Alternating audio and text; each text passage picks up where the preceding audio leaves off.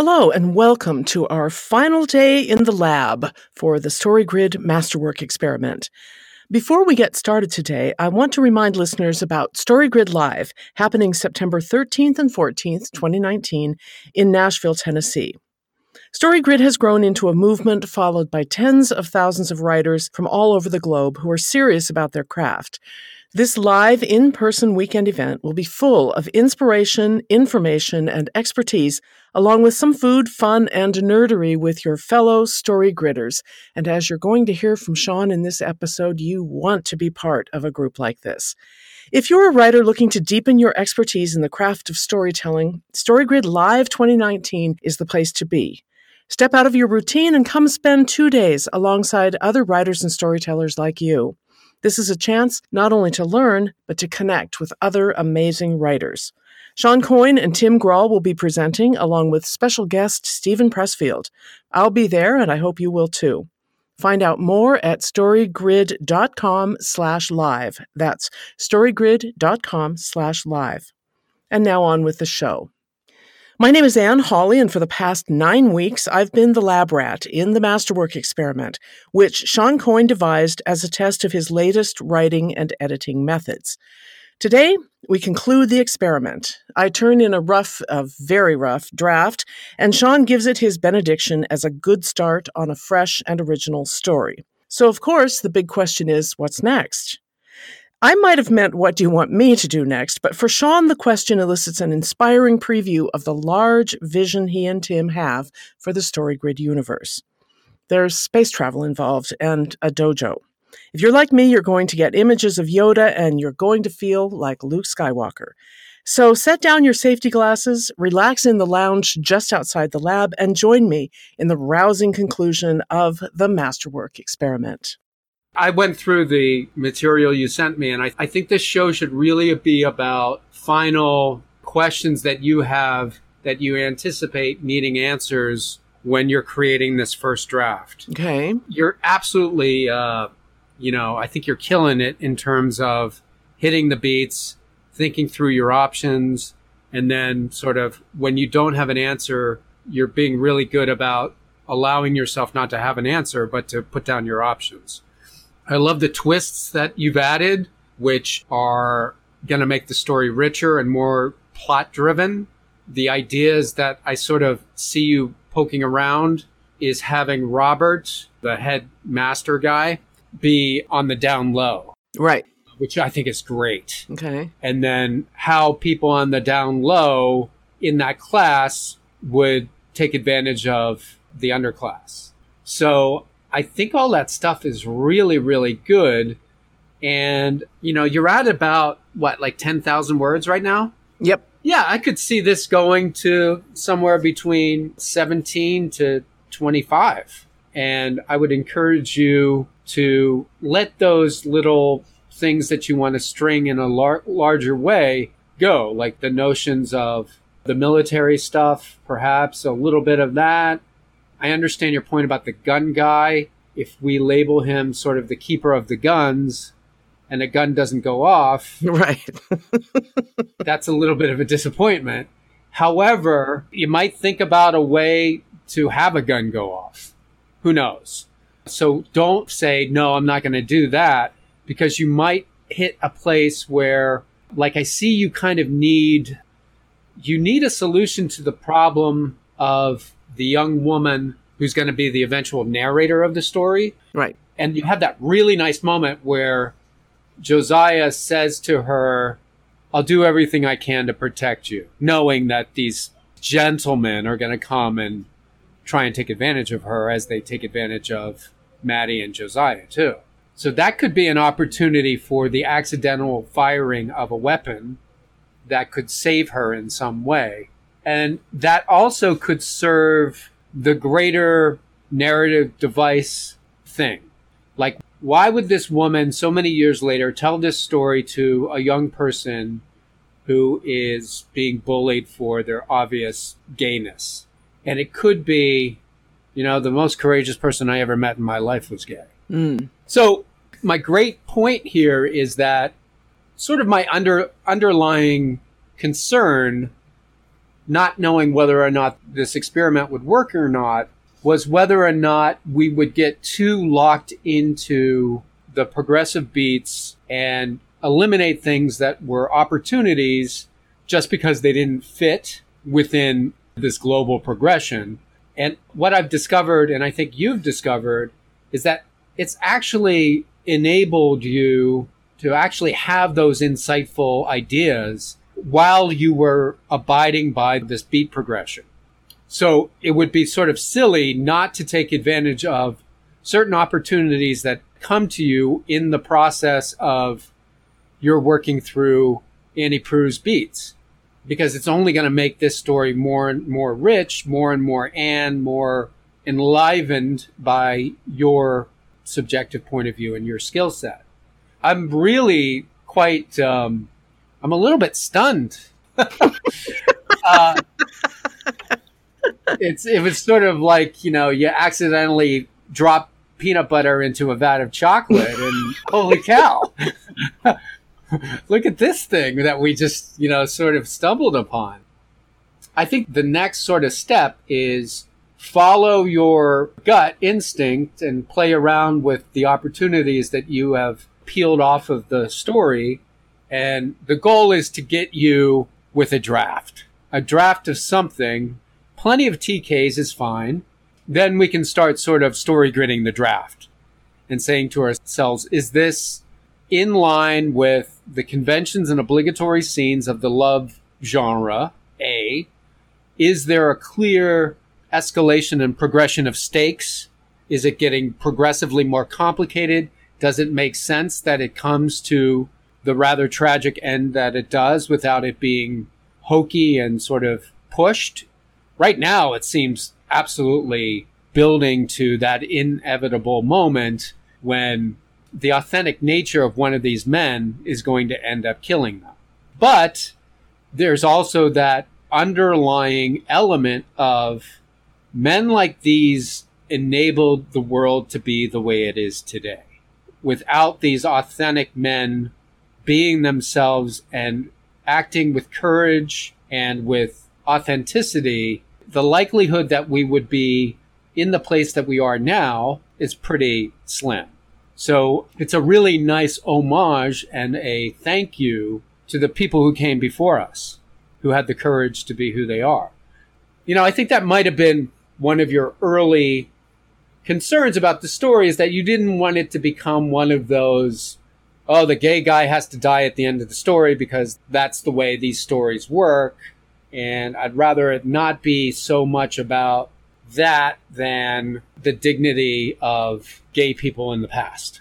So I'll stop talking now and see if you have any questions.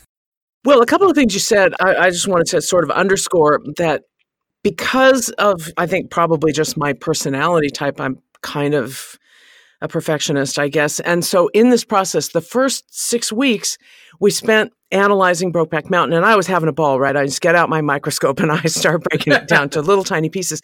And then when I started to write, I found that to at first to be kind of a stumbling block because I kept getting lost in the weeds trying to think, okay, how can I match this beat exactly?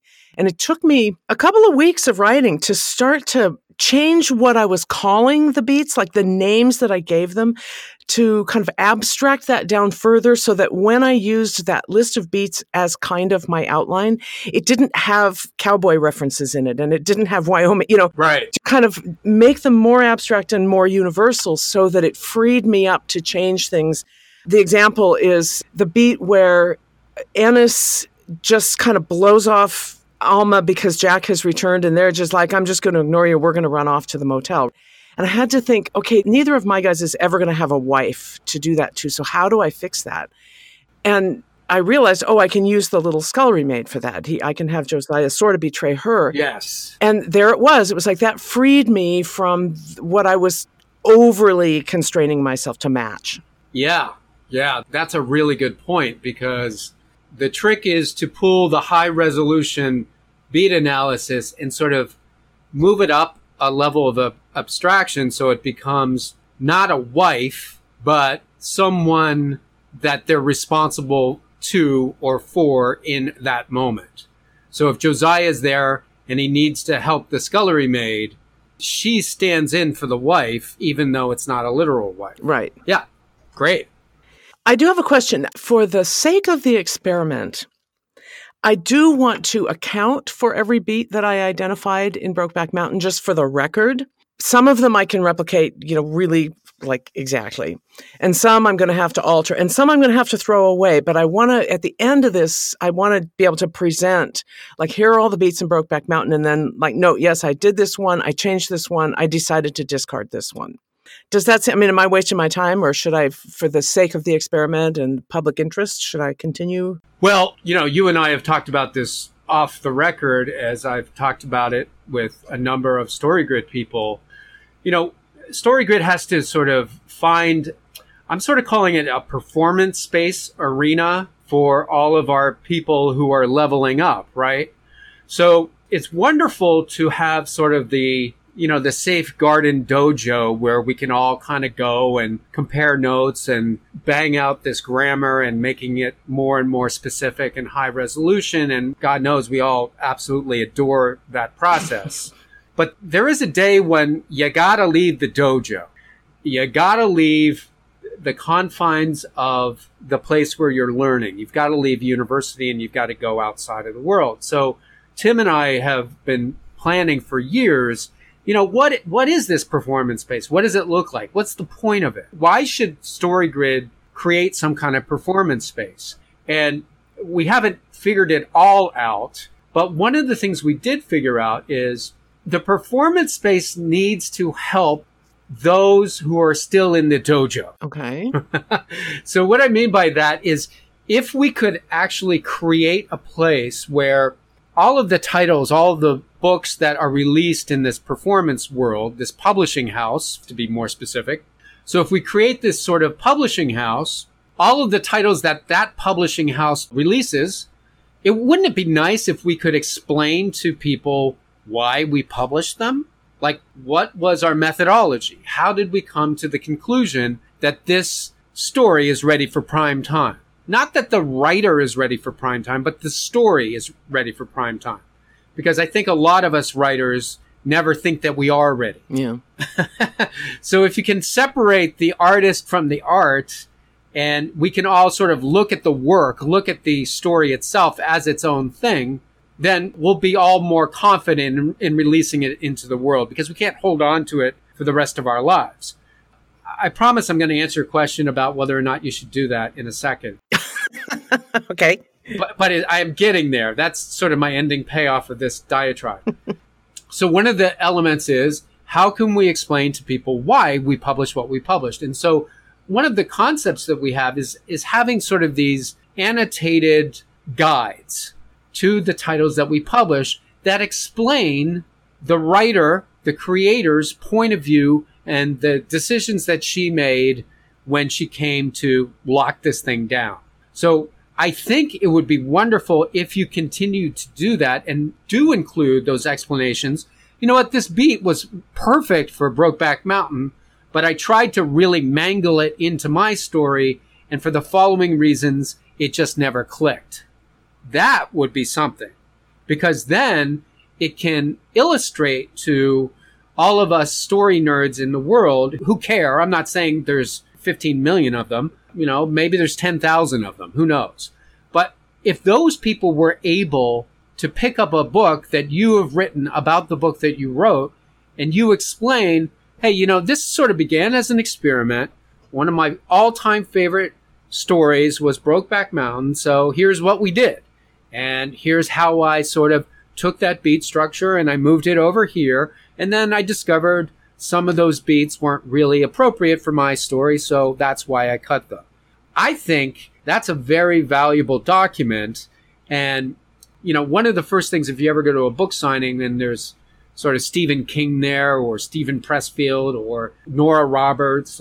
And the questions that were always asked are, where do you get your ideas? How do you figure this thing out? And these kind of books, these kinds of projects would answer those very questions in very specific language that is all, you know, within the grammar of StoryGrid so that more and more people can kind of come to StoryGrid without any loaded expectations about some magic fairy dust that we have that will be sprinkled on their work, and all of a sudden they'll have something that's remarkable.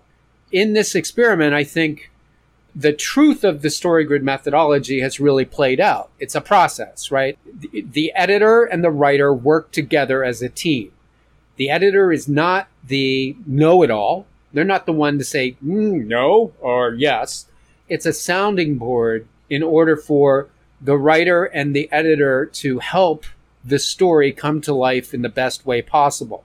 Now, the writer is the creator, but the editor is sort of the midwife. They're the ones who help out. They don't birth the story, but they're the ones to coach, to say, well, you know, let's do this, let's try that. That's not quite working. So that's the answer to, to that question is by all means, please do that document. Okay, well, it's it's already underway. Great. So that's good. We do get on the Roundtable podcast, we get questions from listeners uh, quite often where the expectation seems to be you're just going to hand us the key. Yeah, yeah, yeah. and I'm going to be able to turn this key and my story will just suddenly magically become a bestseller or at least bestseller riveting quality. And we always come back to the process and how much study it takes. Yeah. You know, you got to train your sights on something, you got to work at it a little bit. And it was, I view these questioners pretty sympathetically because I felt the same way when I came to this. I do this spreadsheet, I put my novel on the spreadsheet and it's going to solve, I mean, instantly all my problems are going to be solved. No, it doesn't work that way. That's just the first step. Yeah.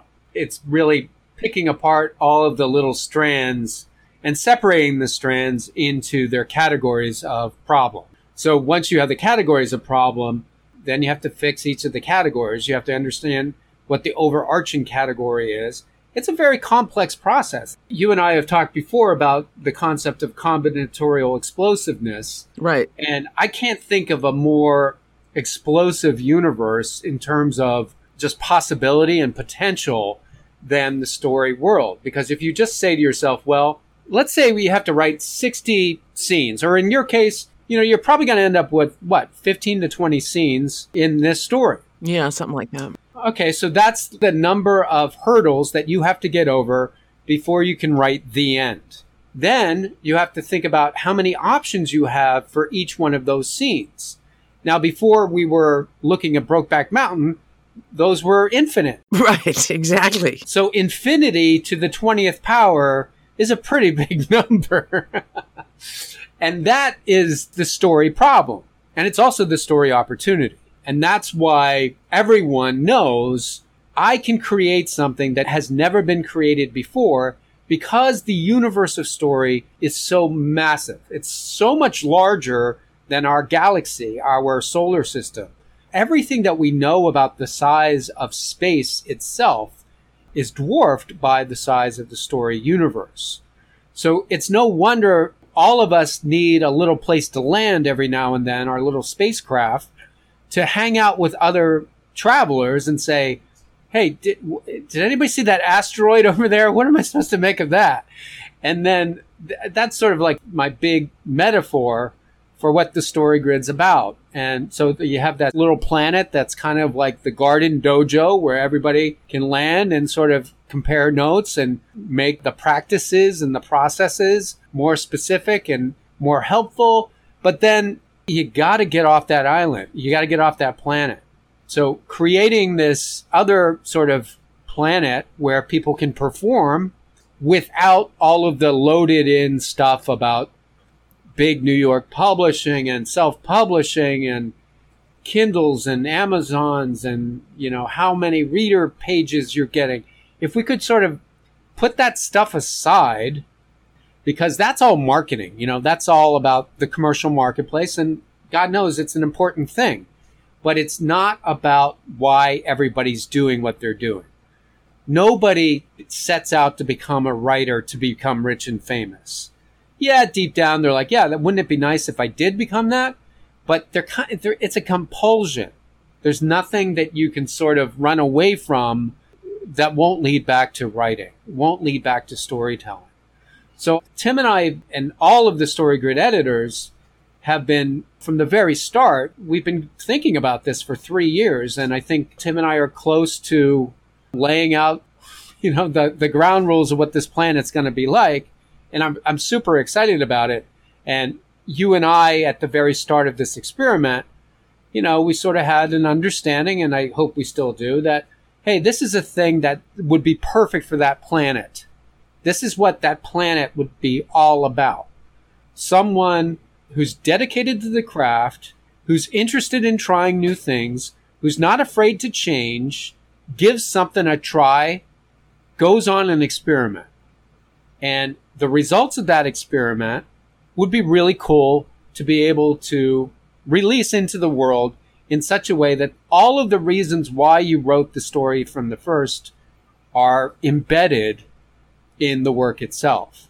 So I didn't really mean to get here and start talking about this mythical planet I want to build, but but why not? You know, it's an experiment. I'm allowed to say whatever the hell I want. well, one of the questions I definitely wanted to ask you was where are we heading and what kinds of things should people who listen to the podcast be looking for next? Have anything to say about that? Yeah, I mean, um, 2020 is going to prove to be sort of a, a very big initiative. Tim and I have, Tim Grahl, who's a, a super integral partner of mine in StoryGrid, it just would not be anywhere near it is without Tim driving the controls and the operations. And he's just really amazing at that.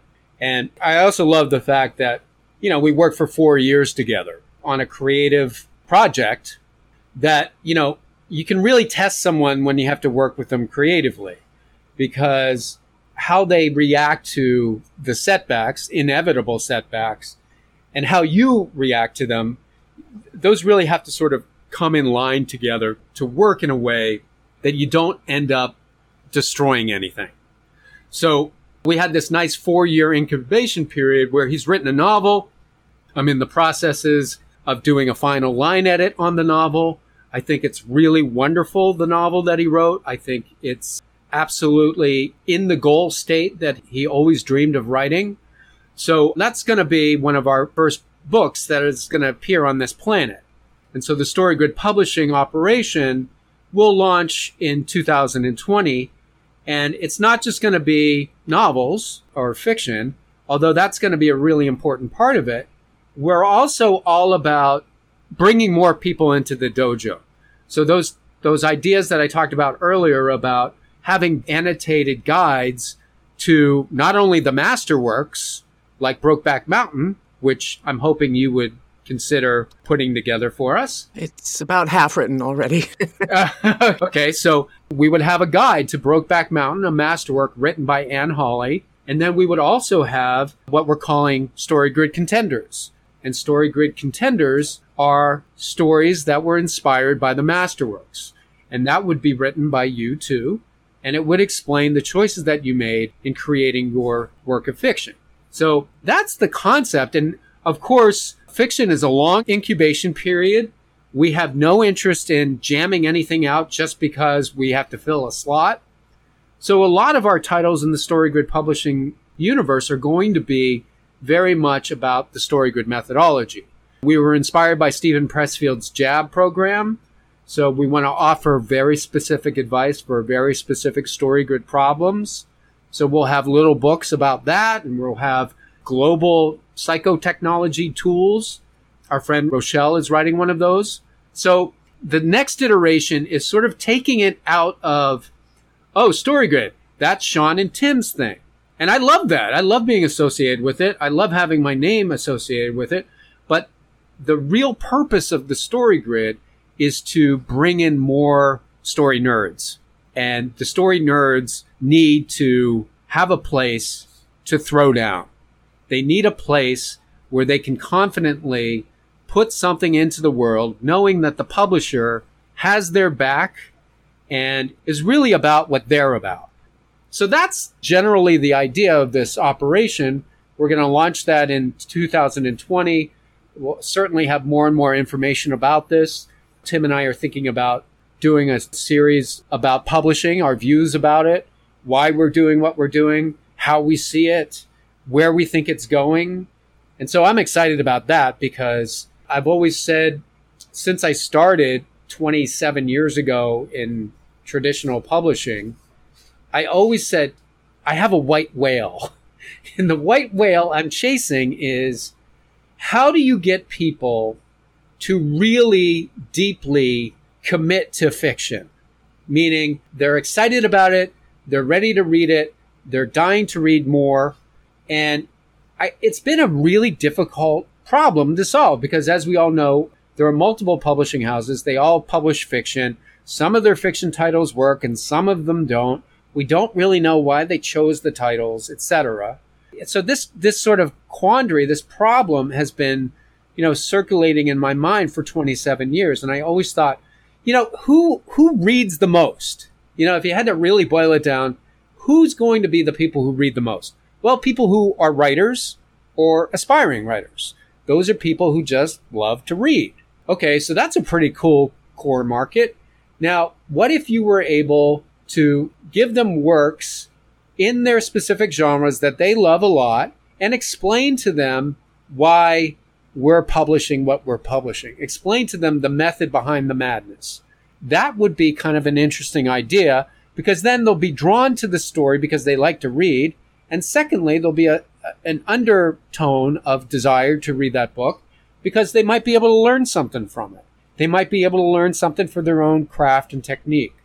So even if you don't really want to take the red pill and fall into the story grid universe, you can at least, you know, you can sample, right? It's like sample. If you really want to know how story grid, you know, how we would analyze Brokeback Mountain, hey, we've got a book for that. If you want to know how we're going to do The Hobbit, yeah, we're going to have a book for that. It's not like all or nothing. It's just, let's really focus on the work. Let's all of us just put our mind to the process of making the work as good as we possibly can and together helping each other so that maybe incrementally with each new publication, each of our works in the future will just be a little bit better. And the better the stories, the better people are enlightened because stories are about change. They're all about how can we change our behavior in order to navigate the world in a better way. So if you have really great stories, cautionary stories and prescriptive stories that can enlighten people about alternative pathways of behavior that can make their lives a little bit better, and that's the deep down truth of fiction. The fiction is true. It's meta true. It's true across time. Nonfiction is sort of factually based. Anyway, I don't want to get into the the ontology of fiction and nonfiction right now. Anyway, as you can tell, I'm, I'm pretty, I'm very excited about it. You and I and all the Story Grid editors have been talking about this. We've been picking apart how it would work the best way for a good two and a half years now. So it's now time to throw down, get the thing out there, and let's go. Let's get it together. Well, I was honored and pleased to have been invited to this experiment in the first place. But after what you just said, I feel like, wow, I, I am super humbled by my position here of being the first one on the planet. I love that. Maybe not the first. Tim, Tim's going to be there first, but I, I feel very, very honored about this. Oh, well, you, you earned it, Anne. We're nothing if not pragmatic. If we didn't think you were ready, we wouldn't have asked you. Well, thank you. What should I expect going forward? I am going to get to the end of my draft and finish shoveling sand into this sandbox, which is what this drafting process has felt like. I'm not building anything yet. I'm just assembling building materials. That's what it feels like. Yeah. In the ongoing editorial relationship, tell me a little bit about what I should expect. As an editor, what I always want is like just give me a draft. My experience doing developmental editing has been in the past about a 50 50 proposition. And what I mean by that is 50% of the titles that I would work through would be published by a major publishing company and and the other 50% would not be. They would just not sort of fit within that paradigm. And that's another reason why I'm starting the, the Story Grid publishing operation. It's not that the titles weren't ready for prime time. It's just that for whatever reason, that had nothing to do with the quality of the work. Mm. They just were not acquired. And that's one of the things I don't like about book publishing. I'm not mad at major publishers or the editors there.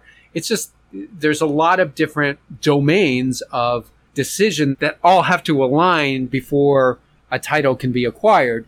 And unfortunately, I think the quality and the genre elements of it are really low on the totem pole. So I want to pull those all the way to the top and let the other ones filter down. So anyway, after I have a draft, the way I work as an editor is this isn't going to surprise anyone. I'm going to go through the six core questions again. I'm going to say, what is the genre that Anne is shooting for? And you would write love story. And so we would go through that and then we would go through the foolscap page and we would say, well, has she abided by the conventions and obligatory scenes that we know right now? I'm not saying that all of our theories and all of our feature lists of genres are perfect. That's part of the process too, is continuing to work on them and tweaking them. Rochelle and I had a discussion about the proof of love scene not too long ago because she thought maybe we should refresh that idea. Mm. That's the point of Story Grid. It's not for someone to go, no. Um, okay, I, I'm getting off topic. the next thing is we'd do the foolscap page. We would look at the global macro. Has it abided? And because this is an experiment, the next stage after that for me is I would do the spreadsheet, which you've probably already created. I would review your spreadsheet and I would say, did Anne actually do what she said she was going to do? And if she didn't do what she said she was going to do, does she have a good reason why? All that means is that we'll look at the beat by beat again and say, did Anne nail that beat or is it a little fuzzy? Can we tweak the beat to be a little bit more clear so that it abides the general beat structure of Brokeback Mountain? Okay, so that would be step number two or step number three. And then step number four would be a line edit. And I think a lot of people get f- confused and they think line editing is the sum total of editing. And for me, it's kind of like 500 grit sandpaper on the manuscript. Right, right. So a line edit would mean I would go through it, I would make changes, and I would have track changes on. I would make the changes that I think would be best for the manuscript, and then that document goes to you. And then you're the writer, and you will go through my changes and you go, hey, yeah, not a bad idea. I love that word. Yes. Or you go, no, I like mine better. No, thank you. And that's how you would go through the line edit. And so between our two minds, because the, the key thing is the editor should take great pains not to mess with the lyrical sensibility of the writer. Your voice is your voice. I can't write in your voice.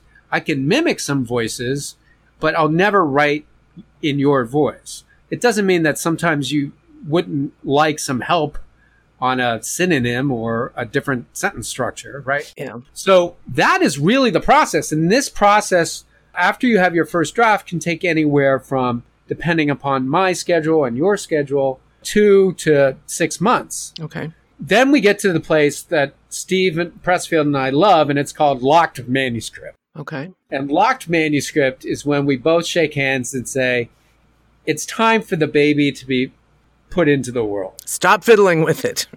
That's right. And we sort of lock down and say, we're going to live with this. We're not going to fiddle with it any longer. And then it goes to copy editing, goes to design, and then all of my publisher toolbox comes out. And I would work with our creative director who creates our covers, a wonderful man named Derek Tsai in, in Los Angeles. He has a company called Magnus Rex wonderful designer, does great work. He's got all kinds of people who work with him. I'll explain it. I'll give him the manuscript. He'll read the manuscript. He'll come up with some ideas. And then we'll settle on a cover.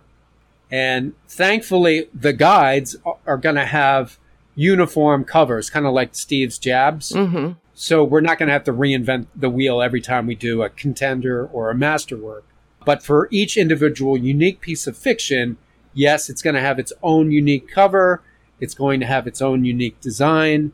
It's going to be very specific to genre. It's going to say love story to people. It's going, all of those things that you would expect from a, a really great publisher marketing the book properly. That's a service that we'll do too. Right now, uh, I've got, I've got it scheduled for a distant date in 2020. If we finish it early, we can think about changing that.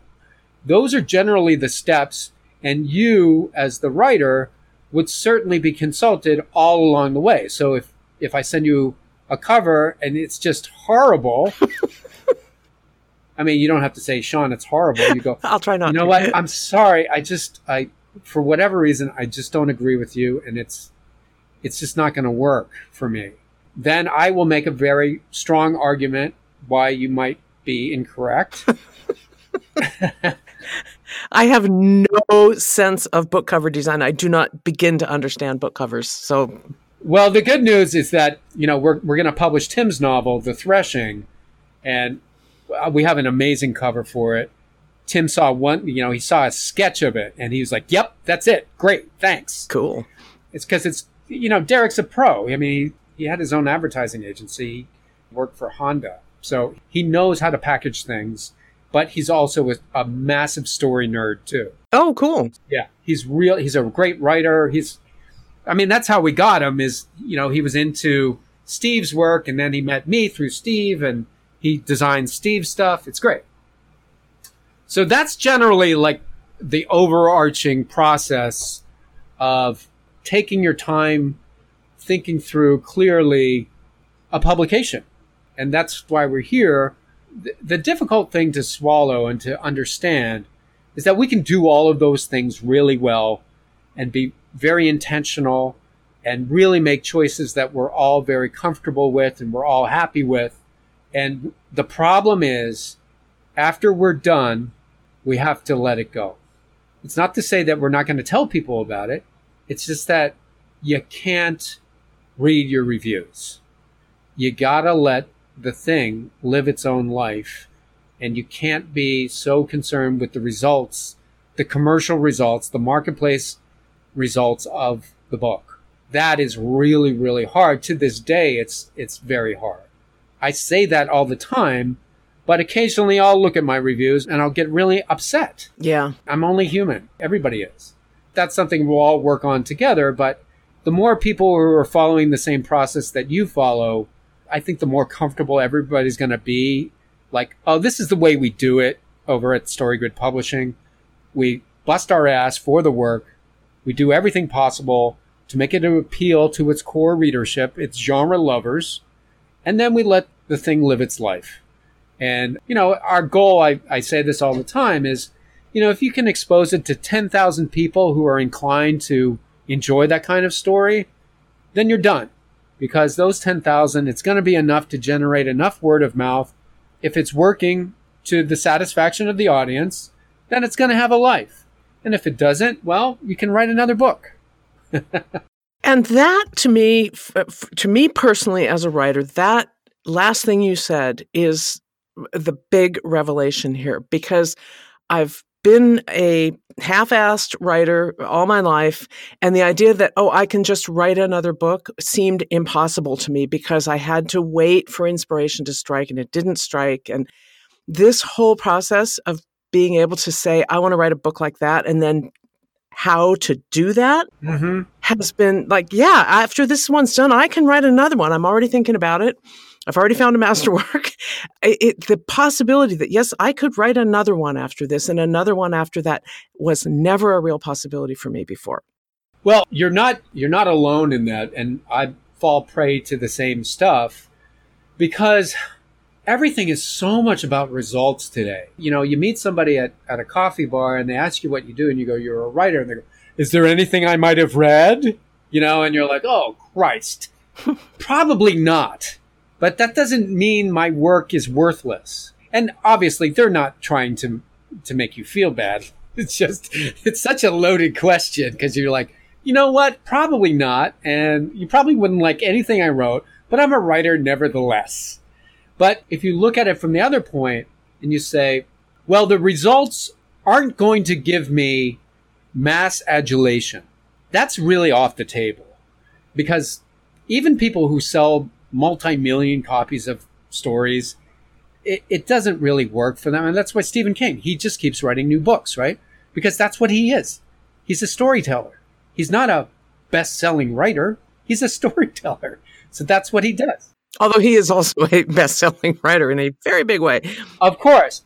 But that's kind of like beside the point, I think, especially in his life now, he does not identify with that all that much because he probably did live that best selling writer life and it didn't really result in the best things for him. If you read his book on writing, you understand that. He's like, hey, man, it, all it did was bring me a, a bunch of addictions and self doubt. And what I understood is, and thank, thank God he had his wife and his family. No, I'm a writer. I'm a storyteller. The rest has to take care of itself. Forget about it. So that is the truth. The truth is you are not the writer of one book. You are an author creating a body of work, as Steve says. It's a body of work.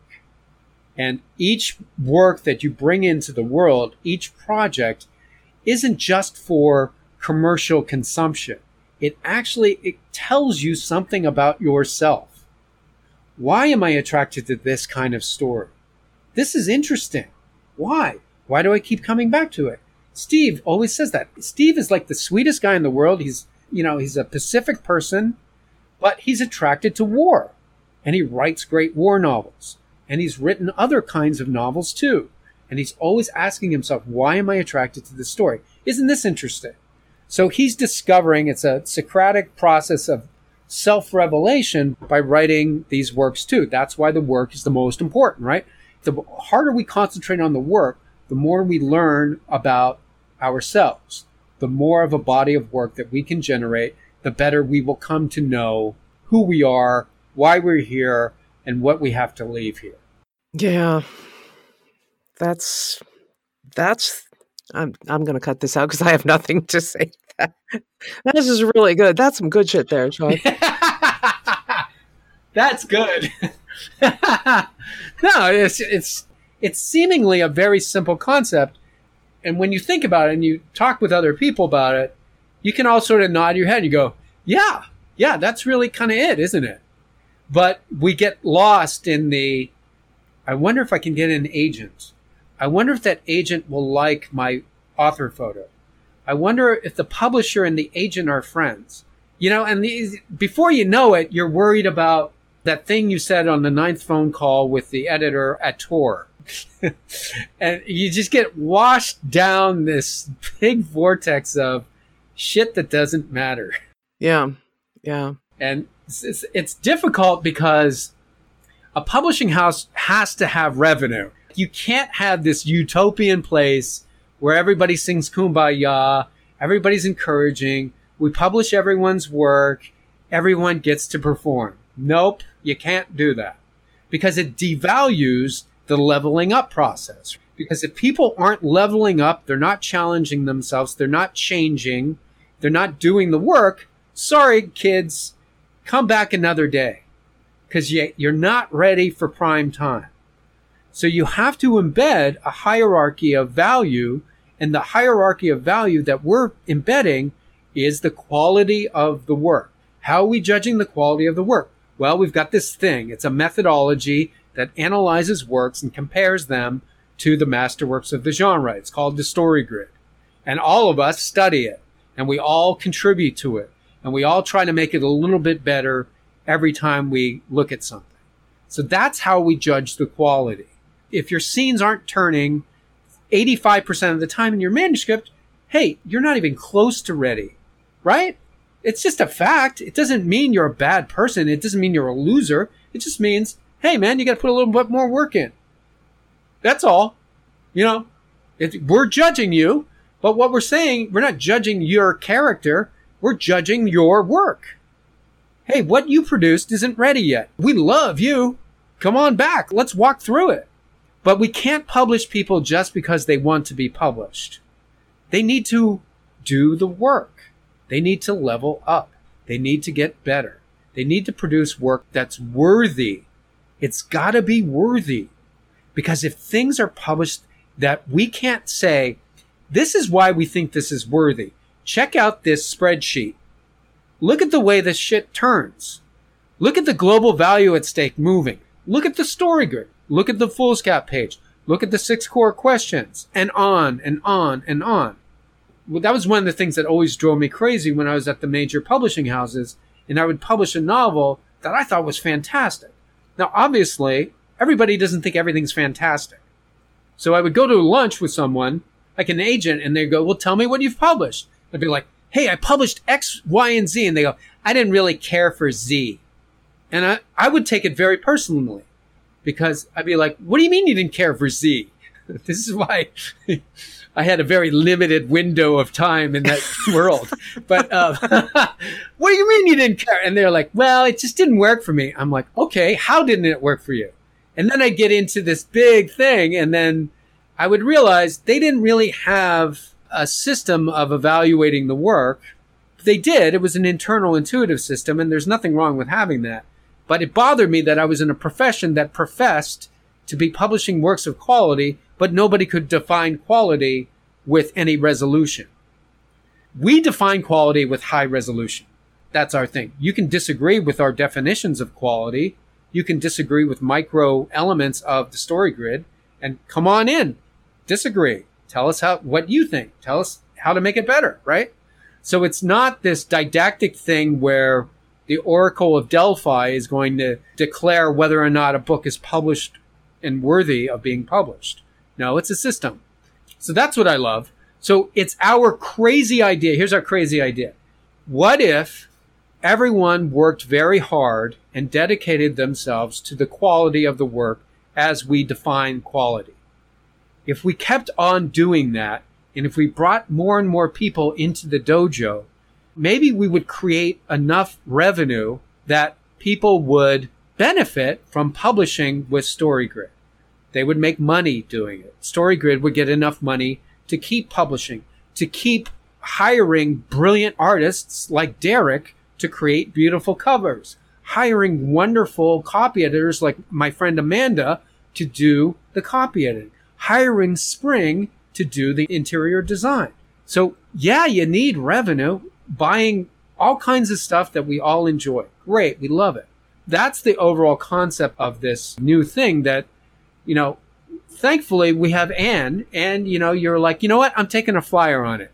Don't really know what the hell Shawn and Tim are talking about with this experiment, but, you know, they haven't led me astray so far. And when they've made a mistake, they say, Hey, Anne, I think I might have been wrong there. And we fix it. So I think that your serving as a guinea pig is so much proof to the larger world that anything I could say that it's it, it's just been a pleasure working with you, Anne, and I I have no doubt that when we're done with this project, we're going to both be very proud of it, even if it's just my family and your family are the only people who buy the book. I don't think that's going to be true, but you know, we kind of have to say that to ourselves. If the results of this book mean we got 123 ebook sales to Tanzania, that's enough for me. And it is. Yeah.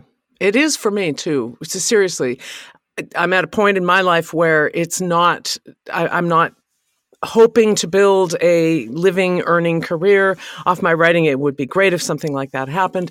But the philosophy of telling a good story well and changing a little something in the world with it is really all I want to do. Well, well, great. We're on the same page. Oh, yeah. Yeah, absolutely. Well, Shawn, this has been an absolutely amazing journey for me. And it's, I feel like it's just beginning. I've got a lo- long way to go yet down the road. I am going to get my finished draft to you as soon as I can, and I'll be blogging about it if people are interested. And I'll probably put something on the StoryGrid blog about it so that people can kind of follow along that process, unless you have any objection to that. No, not at all. Okay.